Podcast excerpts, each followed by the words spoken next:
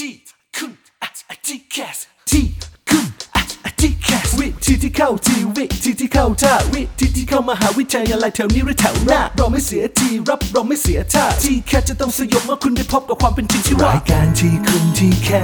สเปิดฝันที่ไรก็ว่าโดยพี่นัทนัทยาอาอาเพชรวัฒนาและพี่ก้าวรเกียรตินิ่มมากนิ่มมากแต่อย่างเดียวที่ไม่นิ่มเรามีเนื้อหาเอาไว้แทงเอาไว้ทิมเจ้าทีแคส สวัสดีค่ะ สวัสดีครับต้อนรับเข้าสู่รายการที่จะช่วยทำให้เราพบวิธีการที่เข้าทีเข้าท่า ในการเข้ามหาวิทยาลัยแถวนี้หรือแถวหน้าค่ะ ที่คุณทีแคสพี่นัทและพี่ก้าวกลับมาแล้วครับผมค่ะวันนี้เราสองคนมาในตอนต่อเนื่องจากเมื่อสัปดาห์ที่แล้วนะคะ ที่เราพาน้องๆไปรู้จักอีกมุมหนึ่งของพี่พรีนพิชยาพรโพสง่านะคะ เป็นทั้งผู้ประกาศข่าวผู้สื่อข่าว เป็นทั้งคอนเทนต์ครีเอเตอร์ ของไทย PBS ด้วย ถ้าใครรู้จักพี่พรีนในบทบาทหน้าจอทีวีอืมคือด้วยด้วยความที่เป็นบทบาทของผู้สื่อข่าวครับก็จะต้องแบบคลิปคูลคลิปถูกคูลต้องจังหวะการพูดมันจะอีกแบบหนึง่งเออซึ่งก็สร้างความเก็บกดให้กับชีวิตอยู่พอสมควรมันอาจจะเป็นเออสิ่งที่เราต้องตรงข้ามกับตัวเองนิดหน่อยเออเออไม่ใช่หรอกอันนั้นคือแบบ บทบาทของผู้สื่อข่าวไงมันมีหน้าที่มันมีหัวโขนมันถูมีกหัวต้องโขถูนกต้องก็ต้องทำตามแต่ละองค์กรไปใช่แต่ว่าเมื่อสัปดาห์ที่แล้วเรามารู้จักในชีวิตที่แบบคูลๆชิคๆส่วนตัวชีวิตตอนมัธยมของพี่พรีนกันนะคะ ที่เขาเล่าถึงจุดเริ่มต้นว่า การเข้าสู่การเป็นนิสิตของมหาวิทยาลัยศรีนครินทรวิโรจน์เนี่ยจุดเริ่มต้นตอนนั้นเนี่ยต้องยอมรับว่าคะแนนพาไปแล้วยังไม่ได้เห็นตัวตนที่ชัดเจนในการเป็นผู้ประกาศข่าว หรือเป็นนักสื่อมวลชน อย่างเช่นปัจจุบันนี้ แต่ว่าตลอดเวลา ทุกกิจกรรมของชีวิต เขาค้นหาตัวเอง ภายใต้ความสนุกสนานร่าเริงคำตอบมันค่อยๆ ผุดขึ้นเรื่อยๆ แล้วเมื่อสัปดาห์ที่แล้วนะคะพี่นัททวนก่อนเราจบเรื่องกัน ด้วยการที่พี่พรีนั้นจริง ๆ เขาสามารถเรียนจบได้ตามหลักสูตรครบแล้ว แต่เขาไม่ยอมหยุดเขาเกินเบอร์ คือไปลงสาขาเพิ่มเติมในสาขาที่ครั้งหนึ่งเขาเคยพลาดจากมหาวิทยาลัยอื่น แต่มันกลายเป็นสาขาย่อยอยู่ในคณะใกล้ ๆ ตัวเขาเองครับเป็นเหมือนสาขาคู่ขนานกับ สาขาภาษาและวรรณคดีที่เขาเรียนอยู่ นั่นคือเรื่องของสื่อสารมวลชนใช่ที่อยู่ภายใต้คณะมนุษยศาสตร์ของมสวครับเรียนเกินเบอร์เออแต่ผลงานออกมา มันไม่ได้เกินความคาดหมาย เพราะอ๋อเขาตั้งใจไปสู่เกียรตินิยมอันดับหนึ่งใช่ครับ วันนี้นะครับขอเสียงปรบมือต้อนรับเสียงกรี๊ดดัง ๆ เลย ให้กับพี่พรีนพิชยาพรโพสง่าคือพี่พรีนกรี๊ดทะลุเอฟเฟกต์ออกมาเลยอะพี่พรีนครับ หลังจากที่สัปดาห์ที่แล้ว โอ้โหมันมากค่ะการเดินทางของพี่พรีนเรียนหลากหลายวิชาเรียนเกินหน่วยกิตที่จริง ๆ แล้ว ถ้าเกิดจบก็จบได้ละค่ะแต่อยากเรียนเกินค่ะแต่มีวิธีการที่ทำยังไงทำให้ได้เกียรตินิยม เราต้องมองอย่างนี้ก่อนปรับ mindset ตัวเองใหม่ เรียนรู้เรื่องที่ครูสอนพร้อมๆ กับเรียนรู้สิ่งที่ตัวเองคิด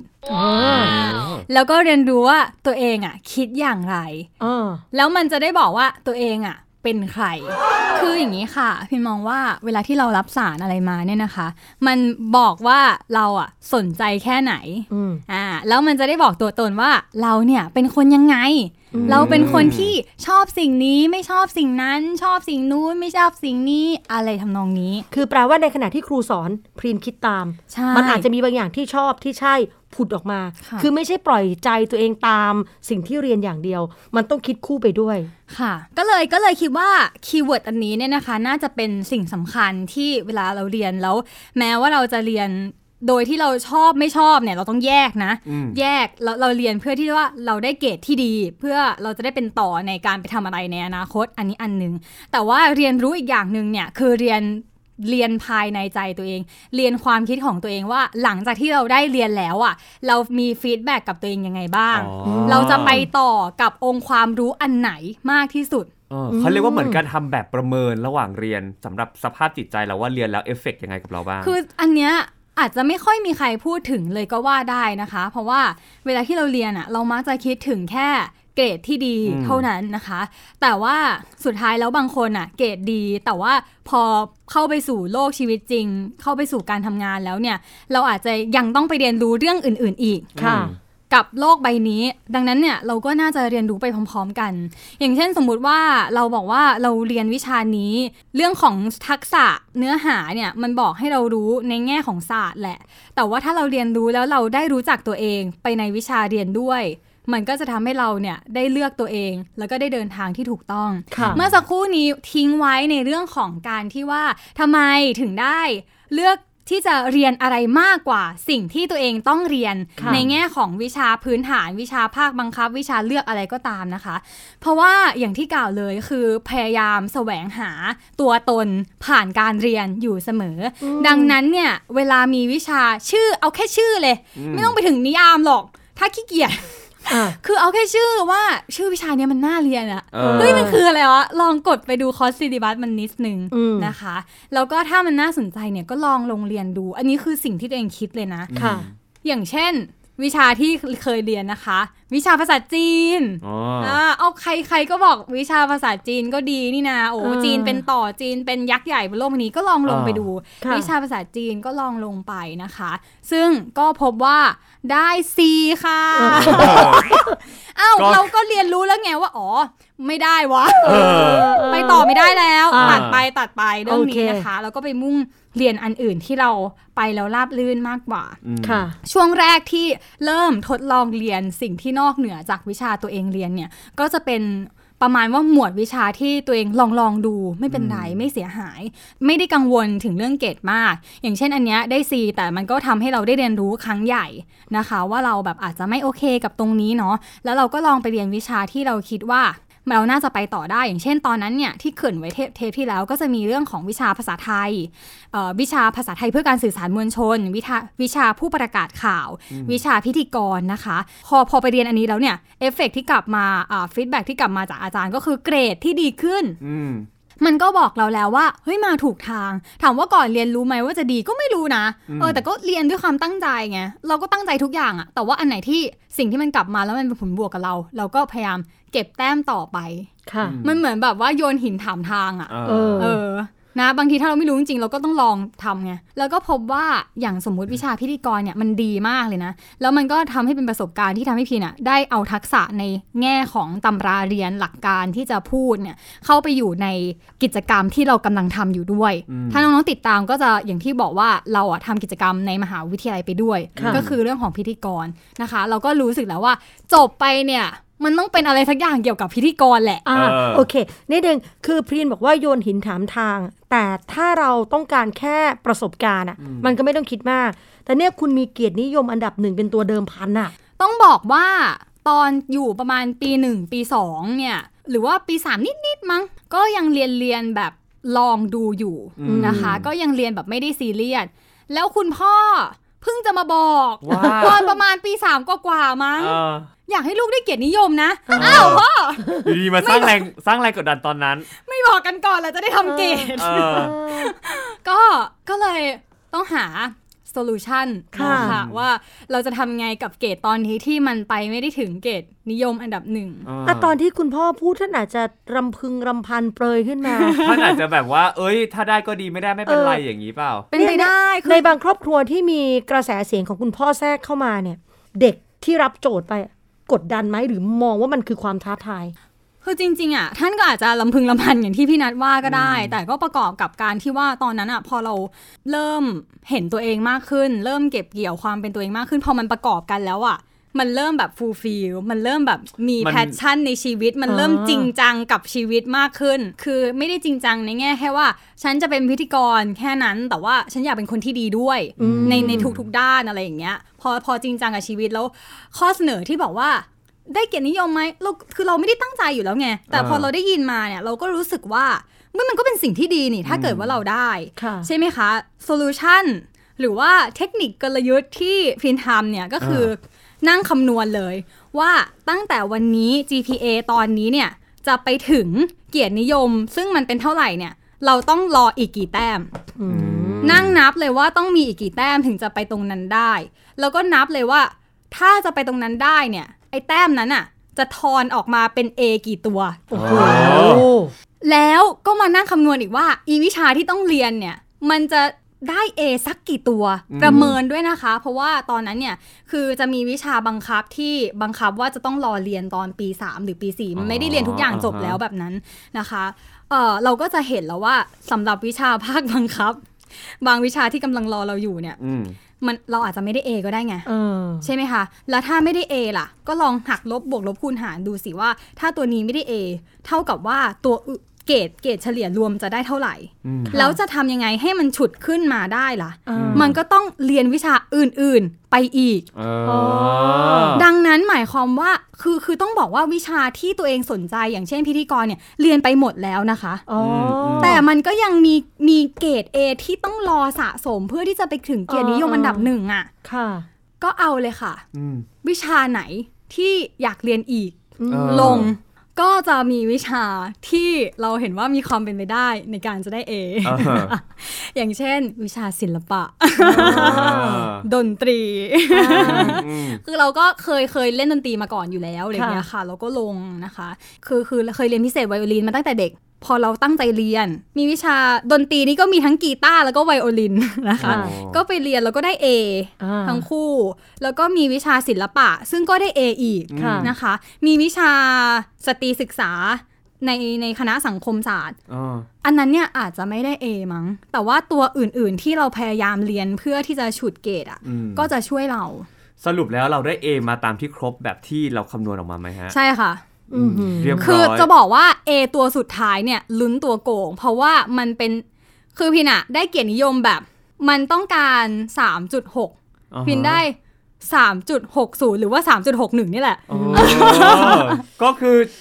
เป๊ะคือตอนลุ้นเทอมสุดท้ายมันไม่มีเวลาแก้ตัวแล้วนะค่ะอืมมันลุ้นเลยว่าตัวสุดท้ายที่จะต้องรอออกเนี่ย มันต้องได้ A โอ้โหเออถ้ามันไม่ได้ A เนี่ย ฟาวเป้าหมายนั้น mission นั้นคือฟาวอ่าสี่ปีที่ผ่านมาแล้วจะบอกเกียรตินิยม แก้ตัวอะไรไม่ได้อีกแล้วเออออย่างนี้เลยคือนั่งแบบโอ้โห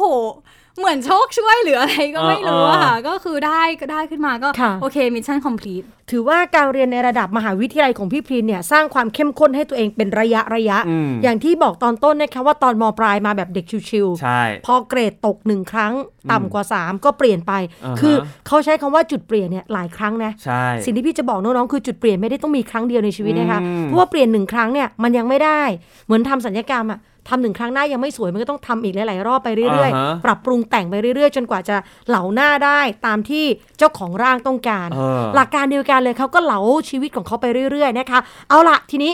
ได้เกียรตินิยมแล้วมาสู่เส้นทางการเป็นผู้ประกาศข่าวผู้สื่อข่าวรวมไปถึงทำหน้าที่ content creator ของไทย PBS ด้วย จุดเริ่มต้นในการเข้าสู่อ่าวิชาชีพเนี้ยมันเกิดขึ้นได้ยังไงคะ ก็เรายังคงถือเป้าหมายของเราในเรื่องของอยากเป็นพิธีกรอยู่นะคะ ซึ่งตอนแรกๆ เนี่ย ตอนออจบใหม่หรือกระทั่งตอนเรียนอยู่ก็ตาม ก็พยายามไปหา casting พิธีกรต่างๆ คือจำได้ว่าตอนที่เรียนประมาณปี 3 นะคะ มีเรื่องของการเลื่อนเปิดเทอม เลื่อนเปิดเทอมอาเซียน ก็จะมีช่วงเวลาที่ปิดเทอมมากขึ้น คืออาจจะต้องซ้อนเล่าแบบ ซ้อนไทม์ไลน์นิดนึงพอทุกอย่างเนี่ยมันเกิดเกิดขึ้นพร้อม ๆ กัน คือตอนนั้นก็มีช่วงเวลาที่เอ่อปิดเทอมเยอะ แล้วเราก็นั่งคิดว่าเราจะทำอะไรดีในช่วงเวลาที่มันว่างเปล่าแบบเนี้ยอืมอยากทำงานแล้วอืมอืมฝึกงานก็ได้ไม่ได้อ่าซีเรียสว่าจะได้ตังค์หรือจะต้องรวยหรืออะไร ก็เราอะเป็นคนที่ชอบดูช่องไทย PBS ค่ะอืมนะคะ คือแล้วเราก็รู้สึกว่าเราอะอยากทำงานที่นี่อ่า ค่ะพอเราดูไปเรื่อยๆอะเราจะรู้ว่ามันมีรายการอะไรบ้าง แล้วรายการอะไรบ้างที่เราสามารถจะทำได้ แล้วพิงก็เห็นรายการหนึ่งชื่อรายการเร็วๆนี้ที่ไทย PBS คือรูปแบบรายการเนี่ยนะคะ จะเป็นรายการที่เอ่อเหมือนกับโปรโมทแล้วรายการต่างๆของไทย PBS ก็เป็นคล้ายๆ สปอตสั้นค่ะๆซึ่งเราก็ต้องบอกว่าตอนนั้นดูจนคุ้นหน้าพี่ๆที่เขาอยู่หน้าจอหลาย ๆ คนครับอ่า ขออนุญาตเอ่ยชื่อ พี่เชิญหญิงค่ะมณีนาฏอ่อนพันนาค่ะเขาเป็นผู้ประกาศของไทย PBS เนี่ยแหละค่ะ แล้วพิงก็คือจำได้บังเอิญหรืออะไรสักอย่างไปเจอ Facebook ของพี่หญิงอืมนะคะ แล้วพิงก็แอดไป แล้วพี่หญิงก็อาจจะแบบแอบดูการส่องกันอะไรอย่างงี้เนาะสมัยก่อนเพื่อนก็อ่าๆไม่ได้เยอะอะ แล้วพี่หญิงก็มาเม้นว่าน้องน่ารักจัง เอาแล้ว โอ้โห เรารู้สึกแบบฟูลฟิลมากเนาะ เอาแล้ว เหมือนไอดอลอะ แล้วเขามาทักเรามาชมเราอย่างงี้เนาะ แล้วทิงก็เลยเอ่อทักไปคุยกับพี่หญิงนะคะ แล้วก็เล่าให้พี่หญิงฟังว่าหนูอะอยากเป็นพิธีกรอืมหนูคิดว่ารายการเนี้ย หนูสามารถทำได้ อืมพี่แนะนำหนูยังไงได้บ้างคะอืมพี่หญิงก็เลยบอกว่าเป็นความอนุเคราะห์ความใจดียิ่งยวดของพี่หญิงนางฟ้าของหนู พี่หญิงก็บอกว่าส่งโปรไฟล์มา เดี๋ยวพี่เอาไปให้พี่โปรดิวเซอร์ดูให้ ก็ส่งไปสักพักหนึ่งไม่กี่วัน พี่หญิงก็ตอบกลับมาว่า โปรดิวเซอร์บอกว่าให้ลองเข้ามา cast ดูสิ โอ้โหตุบตุบตุบหัวใจเต้นตอนนั้นเป็นยังไงไปส่งหน่อยพี่เขาก็เรียกอีกอืมว่ามาถ่ายรายการเร็ว ได้แล้ว ใช่เราก็เลยรู้ว่า คือตอนนั้นอะ คือเป็นเด็กขี้ขี้กลัวนะ คือไม่กล้าถามด้วยซ้ำว่าได้หรือไม่ได้ ไม่กล้าโทรตาม ไม่กล้าอะไรอย่างเงี้ยอ่าแต่ว่าพอเขาบอกว่า อ้าวมามีมา มาถ่ายเทปอย่างเงี้ย เราก็รู้แล้วว่า เฮ้ย เราได้อะเราได้ทำแน่เลย อะไรอย่างเงี้ยค่ะ ก็มาก็อ่านสปอตสั้น ๆ ด้วยความภาคภูมิใจอ่าค่ะ นั่นคือจุดเริ่มต้น มันเป็นภาพที่เหมือนเขาก็เห็นมาตั้งแต่เด็กๆเนาะอ่าแล้วเขาก็รู้สึกว่าวันหนึ่งเขาจะไปอยู่จุดนั้นค่ะอันเนี้ยพี่ก้าวอะอยากจะเสริมนิดนึงว่าตัวเราเองอะเคยเหมือนพี่พีนเหมือนกัน เวลาเราดูหน้าจอทีวี แล้วเรารู้สึกว่าที่ตรงนั้นน่ะสักวันน่ะมันควรจะเป็นที่มี โอกาสให้เราไปอยู่ตรงนั้นบ้าง แล้วมันไม่รู้อะไรนะ ถ้าเกิดน้องๆ พยายาม แล้วก็น้องๆ เห็นภาพตัวอย่างนั้นจริงๆอะ วันหนึ่งมันจะมีโอกาสเป็นไปได้สูงมาก ใช่แล้วค่ะอืมสร้างพลังให้เราไปสู่ใช่จุดนั้นได้นะคะ นั่นคือจุดเริ่มต้นของพี่พรีในการก้าวเข้าสู่บ้านไทย PBS แห่งนี้ ทีนี้เล่าถึงการทำงานในปัจจุบันนิดนึง และหลายคนอาจจะมีความฝันอยากเป็นผู้ประกาศข่าวอืมเป็นผู้สื่อข่าว แต่ว่าปัจจุบันนี้ค่ะ โลกของสื่อสารมวลชนเนี่ยมันมีการปรับเปลี่ยนไปเยอะครับหนึ่งคนเนี่ยก็จะมัลติฟัง c t ชันมากขึ้นใช่คือต้องเป็นหลากหลายดังนั้นโอ้โหตอนเนี้ยภาระหน้าที่ที่เราต้องทำในบ้านไทย PBS เนี่ยได้รับมอบหมายให้ทำอะไรบ้างคะค่ะก็ตอนนี้นะคะที่ทำอยู่ก็คือทำข่าว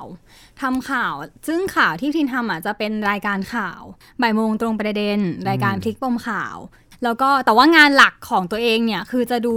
จะดูเอ่อ The Active ก็คือจะเป็นเพจ แล้วก็เป็นเว็บไซต์ด้วยนะคะ อย่าลืมไปกดติดตามกด subscribe กันได้นะคะเออพี่ก้าวเคยออกแล้วนะอันเนี้ยอ๋อเหรอเออพี่ก้าวใช่ค่ะแอบไปออกมา แล้วก็ตอนนี้นะคะก็มีจอบพิเศษที่กำลังทำร่วมกับฝ่ายรายการด้วยเอ่อก็คือรายการวันใหม่วาไรตี้เป็นข่าวค่ะ เชิงวาไรตี้ก็คือจะพยายามไปเล่าในแบบเรียลิตี้แล้วก็ทำให้ข่าวเนี่ยมันสนุกมากยิ่งขึ้น แล้วก็ยังมีเป็นคลิปวิดีโอต่างๆ ของผู้คนมากมายยังไงก็ฝากไปส่องกันได้ค่ะค่ะอันนี้ก็เป็นหน้างานที่ปัจจุบันทำอยู่โอค่ะเค สิ่งที่น้องพรีนทำในปัจจุบันนี้กับสิ่งที่เราค่อยๆ ฝึกหาประสบการณ์ในระหว่างเรียนมาเรื่อยๆเนี่ยนะคะ พอวันเอามาใช้งานจริง ๆ เนี่ยพรีนใช้ทักษะใช้อะไรบ้างคะขอเริ่มด้วยความคิด นะคะก็คือความใฝ่รู้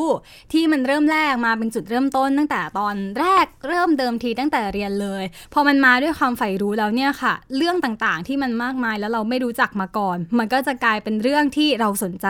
ไปโดยปริยาย แล้วก็เป็นเรื่องที่เราอยากจะรู้จักมันมากขึ้นนะคะ มันก็จะเป็นสิ่งที่ drive เราไปในทุกๆวันที่มันยากค่ะ ซึ่งออันนี้เป็นทักษะหนึ่งอีกทักษะหนึ่งที่ได้จากการเรียนก็คือ เรื่องของการใช้ภาษาที่ถูกต้องนะคะ ต้องบอกว่าแม้วิชาวรรณคดีไทย หรือว่าวิชาภาษาไทยที่สอนในเชิงหลักการ หรือว่าสอนให้เราเป็นนักอ่าน แต่ว่าสิ่งนั้นเนี่ยมันกลายเป็นทุนทางอักษรศาสตร์ทางศิลปศาสตร์ เป็นคลังคำของเราเป็นรูปประโยค เป็นรูปแบบการเล่าเรื่อง โดยเฉพาะในยุคนี้ที่ต้องการ storytelling มาก ๆ นะคะ เราก็ได้นำมาใช้ บางคนคือคือพรีนาต้องบอกว่า โดยส่วนตัวความถนัดคือไม่ได้ เขียนข่าวแบบที่เป็นข่าวในแบบที่วารสารศาสตร์สอนอย่างเดียวก็คืออาถ้าเป็นสมัยก่อนก็คือ 5W วันอะไรทำนองนี้แต่ว่าเราจะพยายามเราเราใช้ความความที่เราเรียนวรรณคดีอะแล้วมันมีภาษาที่แพรวๆแล้วมีการเล่าเรื่องที่อืมที่ที่มันน่าสนใจอะค่ะอ่าฮะเอามาใช้ในการเล่าข่าวอืมก็พยายามดึงจุดเด่น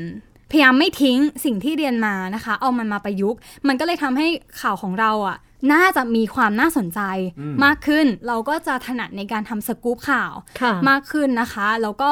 เอ่อเราก็จะไม่ตกประเด็นสำคัญ เพราะว่าเราใช้วิธีการเอ่อเรียบเรียง หรือว่าเรียนรู้เรื่อง narrative อะไรพวกนี้มาเยอะอะแล้วก็อีกอันนึงนะคะที่สำคัญที่มันเกิดขึ้นระหว่างการเรียนไม่ว่าจะเป็นวิชาใดก็ตาม คือเราได้รู้จักตัวตนมากขึ้น แล้วเราอ่ามีแพชชั่นกับ กับเรื่องราวต่างๆ อย่างเช่นที่รินเกรินไปจะมีเรื่องของสิทธิค่ะอ่าสตรีเนาะหรือว่าเรื่องของสิทธิคนจนสิทธิพลเมืองต่างๆ หรือว่าความที่เรา อาจจะเป็นคนรุ่นใหม่แล้วเราชอบเรื่องนวัตกรรม เราเราอยากเห็นสังคมดีขึ้น เราอยากเห็นอ่าสิ่งแวดล้อมของกรุงเทพดีขึ้น เราก็ใช้แพชชั่นเหล่านี้เอามาประกอบเป็นทักษะในการที่เราจะแสวงหาข่าว แล้วก็เล่ามันออกมาค่ะในแบบที่เราอิน ในแบบที่คนอื่นเข้าใจ ในแบบที่มันไม่ผิดหลักการ และที่สำคัญก็คือเรื่องของจรรยาบรรณอืมการสื่อสารที่ไทย PBS ให้ความสำคัญกับเรื่องนี้มาก ๆค่ะเออค่ะ ตั้งแต่เริ่มต้นเหมือนจะไม่รู้อะไร แล้วค่ะเขาเหมือนเพิ่งมารู้ตัวเองกลางคันที่มันไม่สามารถเปลี่ยนอะไรได้แล้ว แต่จริง ๆ มันก็สามารถที่จะค้นหาอะไรเพื่อที่จะไปถึงทางที่รู้สึกว่า เฮ้ย มันเปลี่ยนได้ในปลายทาใช่งและพี่นาจำได้ว่ามันมีตอนเลือกคณะอืมที่ชีวิตเด็กมปลายหลาย ๆ คน อาจจะกำลังเผชิญอยู่ตอนนี้คือ ไม่ได้ติดอันดับหนึ่งอันดับสองใช่เฟลจากคณะในฝัน พอมาทำงานไทย PBS แล้ว น้องพรินย้อนกลับไปซ่อมความฝันของตัวเองที่อยากจะเรียนทางด้านสื่อสารมวลชนสายตรงไหมคะ ใช่ค่ะ พอทำงานไปได้สักปี 2 ปีนะคะ เราก็รู้สึกว่าเราอยากพัฒนามากขึ้นเนาะอืมเราก็เลยนึกถึงว่าถ้าเราเรียนต่อ แล้วเราจะได้เรียนในสิ่งที่เราได้จะนำมาใช้มาก ๆ ขึ้นเนี่ยมันจะเป็นอะไรก็คือการเรียนปอโทอ่าหรือว่าปริญญาโท ซึ่งต้องบอกว่าแม้ว่าจะเรียนวิชาพิธีกรมาก็ตาม แต่มันอืมเป็นแค่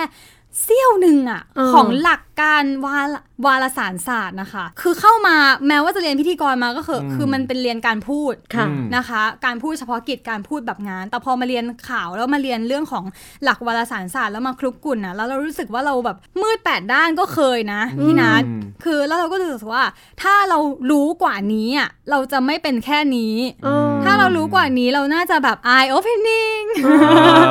อะไรอย่างเงี้ยค่ะ ก็เลยไปเรียนเอ่อ สาขาบริหารสื่อสารมวลชน คณะวารสารศาสตร์และสื่อสารมวลชน มหาวิทยาลัยธรรมศาสตร์ค่ะ ก็เป็นหลักสูตร MCA ซึ่งแม้ว่าจะเป็นหลักสูตรบริหารเนี่ย แต่ว่าก็สนุกค่ะ เพราะว่าคนที่มาเรียนก็มีทั้งรุ่นใกล้ ๆ กับเราเยอะเลยนะคะ แล้วทุกคนก็เรียกว่าช่วยกันเรียน แล้วมันทำให้เราเรียกว่าเปิดโลกจริง ๆอะ่ะ เพราะว่าต้องบอกว่าเนี่ยไทยพีบีเป็นที่ทำงานที่แรกของพีนะคะ ซึ่งเราไม่รู้หรอกว่าบริบทของสถานที่ทำงานที่อื่นเป็นยังไงค่ะหรือว่าโลกกลมๆในแง่ของเป็นโลกสื่ออะมันขนาดไหน แต่ว่าพอเราไปเรียนอะ่ะ เราได้เห็นคนที่หลากหลายมาจากหลากหลายที่ อาจารย์เขาก็ให้มุมมองกับเราที่หลากหลายมากขึ้นทำให้เรามองออกไปกว้างขึ้นกว่าจุดที่เรายืนอยู่ และยิ่งเรามองจากจุดอื่นมากเท่าไหร่ เราก็จะยิ่งเห็นสังคมในหลายมิติมากขึ้นเขาบอกว่าถ้าเราอยู่ทางซ้ายเนี่ยเราจะมองได้ในมุมซ้าย ถ้าเราอยู่ทางขวาเราจะมองในมุมขวา ดังนั้นเนี่ยถ้าเราพยายามเอาตัวเองไปอยู่ในหลาย ๆ จุด แล้วมองมันออกมา เราจะได้เห็นอะไรที่มันครบมากขึ้นค่ะ ค่ะ การเรียนไปด้วยแล้วทำงานไปด้วยไม่ใช่เรื่องง่ายนะคะอืมเป็นเรื่องที่ยากมาก เราก็แบบเหนื่อยอืมจริง ๆ แต่มีคำหนึ่งที่พี่น่ะถามตัวเองมาตลอด คือทุกคนอะพูดแบบนี้ไงอืมคือน้องฟังแบบเนี้ยอยากให้น้องมีอินสปิเรชันในตัวเองนะ เพราะว่า เราอะได้ยินมาแบบนี้ก็จริง แต่เราไม่ได้คิดเหมือนที่คนพูดคิดค่ะอืมเราเรารู้สึกว่าเขาบอกว่าเหนื่อยมันยากนะ เธอ จะเรียนหรอสองปีมันนานนะอืมแต่เราก็รู้สึกว่า ใช่ไหมล่ะแล้วก็ใส่ question mark เข้าไปสิแล้วเราก็เป็นคนที่หาคำตอบด้วยตัวเองอือหือสุดท้ายเป็นก็ไงคืออยู่ที่การตัดสินใจของตัวเองแหละ เออเทคนิคนี้น่าสนใจนะคือการใส่อืม question mark คือเวลาที่เราได้รับคำบ่นของคนอื่นคำสอนของคนอื่นอืมแนวคิดของคนอื่นเนี่ย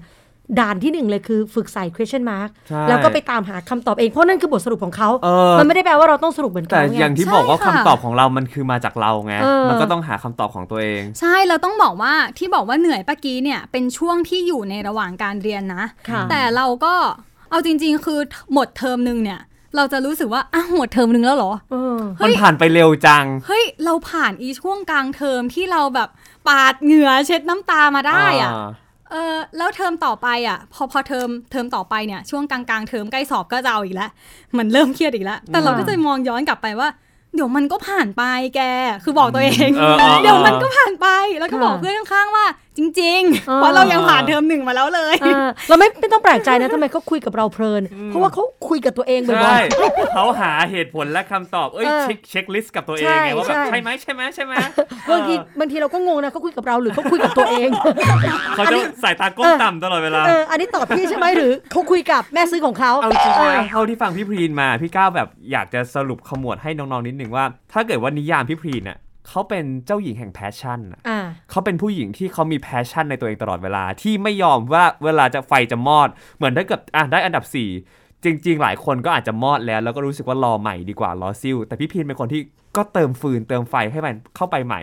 พัดพัดพัดพอมันติดปุ๊บ ไปหา passion ใหม่ แล้วเขาดันเป็นคนที่รู้สึกว่า enjoy กับทุกอย่างไปหมดในชีวิตค่ะซึ่งมันไม่ได้หาง่ายๆนะ พี่เออก้าวเองเนี่ย ถ้าถามว่าจะให้ไปโรงเรียนเพิ่มๆอีกก็คงไม่ทำเออแต่เขาดันเป็นคนที่ enjoy แล้วเขารู้ว่าเป้าหมายของเขาคืออะไร แต่มันสร้างมาจาก passion ข้างในค่ะซึ่งหลาย ๆ คนที่ รู้สึกว่ามันขาด passion อะมันก็ไม่อยากทำไงใช่แต่ดันเป็นว่าเขารู้สึกว่า enjoy แล้วมี passion กับทุกอย่างถูกต้องมันก็ค่ะเลยเป็นไปได้ นี่คือเหตุผลที่เราไม่อยากเลือกจะตัดทอนส่วนใดส่วนหนึ่ง ก็เลยยืดออกมานะคะทำเป็น 2เทปให้น้องๆได้จุใจในเรื่องของ inspiration ใช่ครับท้ายรายการพี่พรีนคุณสมบัติที่เหมาะสมเอ่อของคนที่จะเดินสายใกล้เคียงกับพี่พรีนคือสายการเป็นนักสื่อสารมวลชนเนี่ยควรจะมีอะไรบ้างคะ ต้องเป็นคนที่แสวงหา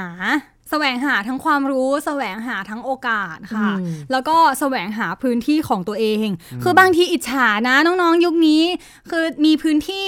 อยู่ในมือของเราเออทันทีที่เราเปิดสมาร์ทโฟนขึ้นมา เปิดคอมพิวเตอร์ขึ้นมาเนี่ยมันเป็นออนโลกออนไลน์ตอนนี้มันคือพื้นที่ของเราแล้วค่ะ ที่เราจะสามารถแสดงศักยภาพแสดงออกของเราได้นะคะ แล้วก็บางทีอะพอเรามีพื้นที่แล้วก็จริงอะ แต่เราจะใช้ content อะไรเออพื้นที่มันมีแล้วจริงค่ะ แต่ว่า content ก็คือก็ยังคงอยู่ในเรื่องของการแสวงหาความรู้เช่นเคยนะคะ ถ้าเราได้เห็นเรื่องราว ได้เรียนรู้เนื้อหา ได้รู้คอนเทนต์ต่างๆ มากขึ้นเท่าไหร่เนี่ย มันจะสั่งสมเป็นคลังความรู้ของเรา เป็นเนื้อหาของเรา ถ้าเรามีเวลาอีกในการขบคิด แล้วก็ให้มุมมองต่างๆ กับตัวเองเนี่ย มันก็จะได้ดีกว่าที่เราจะเป็นคนที่มีพื้นที่เราพูดอะไรก็ไม่รู้ หรือว่ามีพื้นที่แล้วพูดอะไรซ้ำๆกับคนอื่น แต่ว่าเลือกที่จะมีพื้นที่แสดงออกในความเป็นตัวของตัวเอง เสนอสิ่งที่ตัวเองคิด แล้วที่สำคัญมันจะมีประโยชน์มาก ถ้าเกิดว่าสิ่งที่เราแสดงออกไป สิ่งที่เราได้สื่อสารออกไปนั้น ไปสร้างอะไร ต่อกับคนที่ฟังค่ะสร้างอะไรต่อจากคนที่ดูอยู่ หรือว่าเปลี่ยนแปลงอะไรบางอย่างเล็กๆ น้อยๆ แม้แต่การเป็นแรงบันดาลใจให้กับคนที่ฟัง อย่างเช่น รายการของพี่นัทและพี่ก้าวค่ะ โอ้ค่ะโห และเป็นธรรมเนียมของรายการเราในช่วงนี้ ใครที่ได้หลงกลเข้ามาพูดคุยกับเราเนี่ย ค่ะ เขาจะต้องมี 3คำให้กับอาชีพนี้ อะ ค่ะ พี่พรีนครับ 3คำสำหรับอาชีพในวงการสื่อ โดยเฉพาะคอนเทนต์ครีเอเตอร์สามคำนั้นคือ ให้โอกาสค่ะ ไม่ว่าน้องจะมีความฝันอะไรก็ตามนะคะ ไม่ว่าน้องจะเป็นใคร เป็นคนที่คนอื่นบอกว่าเด็กดีจังเลย หรือเป็นคนที่คนอื่นบอกว่า แกมันเด็กเกเรก็ตาม แต่อยากให้ให้โอกาสตัวเองอืมให้โอกาสที่ตัวเองจะได้เรียนรู้ ให้โอกาสตัวเองได้ผิดพลาดค่ะแล้วก็ให้ตัวเองให้โอกาสตัวเองที่จะทำสิ่งที่ดีขึ้นอืมเออและนี่แหละหลายคนมักจะไม่ให้โอกาสตัวเองเพราะเออกลัวไงกลัวเออความผิดพลาดถูกแต่ต้ถ้าองเกิดมันผิดพลาดอย่างที่พี่บีนบอก ผิดพลาดก็เอาใหม่เดค่ะเออแค่เหนื่อยเดี๋ยวมันก็ผ่านไปอะสักวันจะเป็นวันของเราพี่ก้าวและค่ะพี่นัทเชื่อแบบนั้นรวมถึงพี่พีนด้วยสำหรับวันนี้หมดเวลาแล้วจริง ๆ ต้องขออะขอบคุณพี่พีนพิชยาพรโพสง่าครับขอบคุณค่ะอ่า นี่ก็คือแขกรับเชิญที่ฮอตที่สุดของเรานะคะ ก็รายการของเราจะมีการปรับปรุงพัฒนาเรื่อยอืมๆนะคะ เราคงจะไม่ได้คุยกันแค่เรื่องของ T-Cast อย่างเดียวใช่เพราะว่าครับโลกตอนนี้มันมีหลายเรื่องที่เข้ามา และถ้ามีประเด็นอะไรที่น่าสนใจ ถ้าเรื่องนั้นมันเข้าทีเข้าท่าคุยกันได้ในรายการเราแน่นอนค่ะใช่วันนี้นะครับหมดเวลาของพี่นัทและพี่ก้าวแล้วเราทั้งสองคนต้องรีบขอตัวลาไปก่อน สวัสดีครับสวัสดีค่ะที่คุณอะอะที่แคสที่คุณอะอะที่แคส วิธีที่เข้าทีวิธีที่เข้าท่าวิธีที่เข้ามหาวิทยาลัยแถวนี้หรือแถวหน้าเราไม่เสียทีรับเราไม่เสียท่าที่แคสจะต้องสยบเมื่อคุณได้พบกับความเป็นจริงที่ว่ารายการที่คุณที่แคสเปิดฝันที่ไรก็ว้าวโดยพี่นัทนัทยาอาอาเพชรวัฒนาและพี่ก้าววรเกียรตินิ่มมากนิ่มมากแต่อย่างเดียวที่ไม่นิ่มเรามีเนื้อหาเอาไว้แทงเอาไว้ทิมเจ้าทีแคส